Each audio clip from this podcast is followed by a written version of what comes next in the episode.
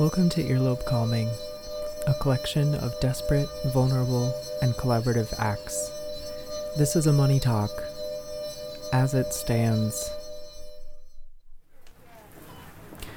On October 20th, my Irish bank account has 12 euro in it. This is the sound of me spending 5 euro and 70 cents of that 12 on groceries. Flour, soy milk, a can of tomatoes, mushrooms, cheddar cheese, and spaghetti. At 3:06 p.m., just as I'm getting off the phone with my friend Travis about the idea for this project, I get an email from Wells Fargo saying my checking account has dropped below zero.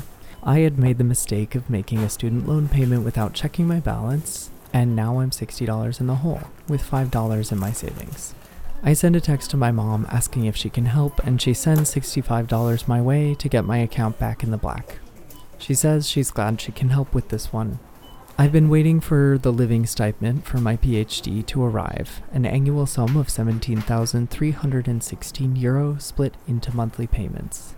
I'd expected things to come through on the 15th of October, my program start date, but things have gotten tied up, apparently due to some teething problems with the new grant my PhD has run through. On the 19th, I emailed my supervisor to ask if I can expect the grant by the end of the week so I can pay my Oh, rent, sorry. a stomach turning 900 euro a month, though still cheaper than the student housing I was living in last year. She replies apologetically, says that it's unlikely, and expresses hope that I'll be able to find a solution that does not make me too uncomfortable. This will be the third month I'm unable to pay rent myself, after last year's student loan, the tax return from my old job, and the US government pandemic assistance money ran out.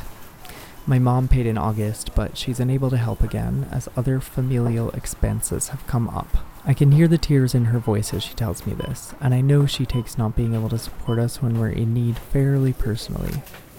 My friend Lena offered to pay my rent last month. They have some familial wealth from when their parents sold their childhood home in Brooklyn and are trying to figure out how to use it well. I send them a text while on the phone with my mom, and they say they can help again. I say I'll pay them back as soon as I get the stipend. Two days later, I finally get an answer about when the first payment from my stipend is set to come in. November 20th, almost a month away. Two hours later, I get an email from Wells Fargo reminding me that my credit card payment is due $25 that I don't have. I call my mom. We're both shocked and upset. She says she'll take out a cash advance for enough money to get me through the month, and I promise to pay her back as soon as the stipend comes in. She promises to both of us that it'll all be okay in the long run.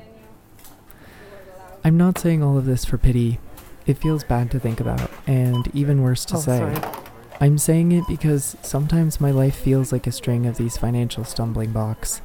Like, even if I watch my feet and have others helping me from the sidelines, I'm eventually going to trip. I'm saying this because I'm tired of putting on a brave face and pretending that financial desperation isn't the air I breathe. I'm saying all this because I know more people have stories like this than I can imagine. Hi. These are the money talks, a place to admit that I'm afraid, to speak the numbers that scare me, and to sit with the fact that the people who could make things better for me and so many others can't be bothered. It can be your space too, if you want it. Thank you for your help.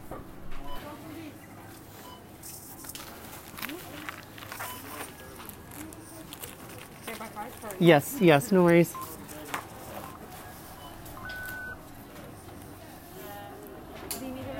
No, I'm okay. Thank you.